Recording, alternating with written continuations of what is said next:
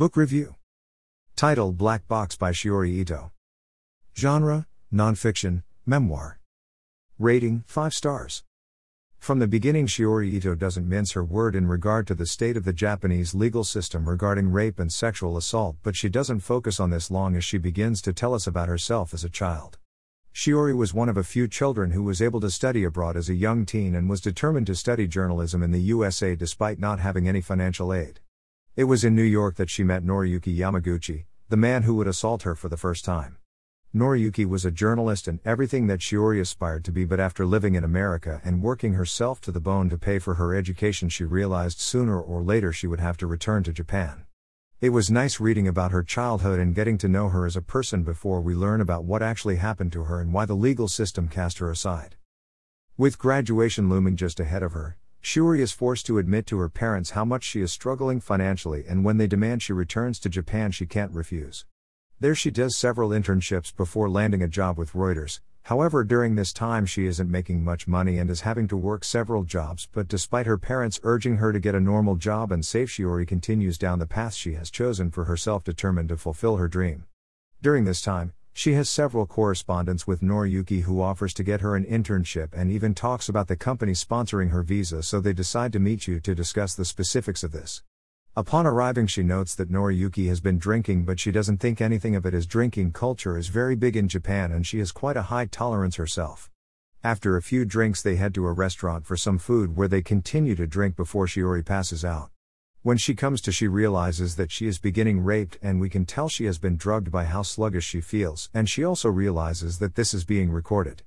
While she does convince him to stop so she can go to the bathroom, when she emerges, he begins to rape her again. By the time he is done, Shiori is a lot of pain, immensely confused, and doesn't understand what is happening. He tries to bribe her with a job offer, but she doesn't take it and she leaves.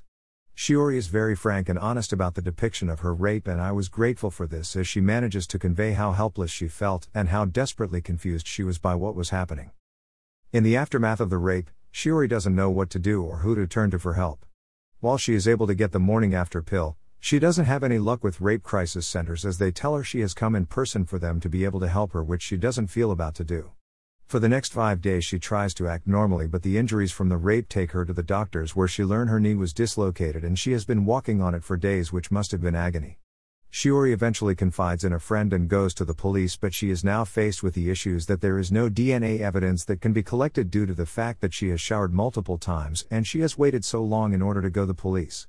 She is informed that the prosecution don't see any value in taking the case forward and they can't even pursue the fact that Shiori believes she was recorded because they don't have enough evidence to get a search warrant.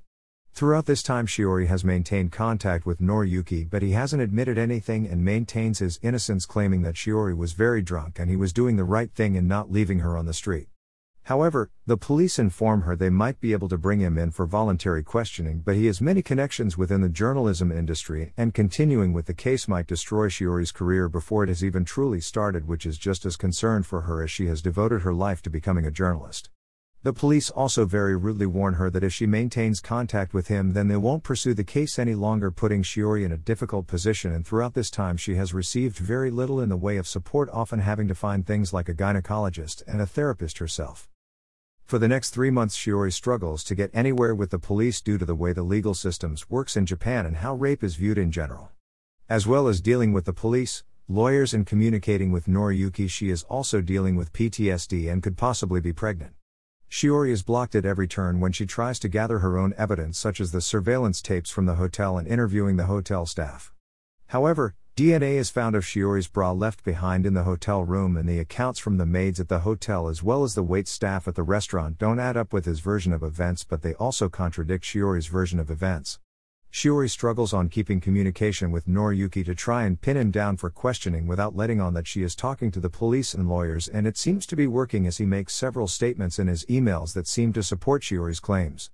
Eventually, an arrest warrant is issued for him, but just when they plan to make the arrest, they get orders from high up in the Japanese police to stand down. Both the lead investigator and prosecutor, who Shiori has been dealing with, are removed from the case and replaced. Their replacements are pushing Shiori hard for an out of court settlement, but she believes even a million yen, which is the standard settlement amount, wouldn't begin to cover the distress she has been caused and the numerous medical bills she has from several hospital visits.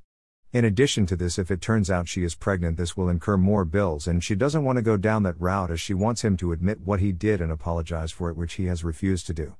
I completely empathize with Shiori having been in the same position as her, but I just thank God that the legal system in the UK works far better than it used to in Japan. I say used to as several reforms have been made in recent years. Over the next two years, Shiori fights the legal system in Japan to get her case heard in court, but it is ultimately dismissed.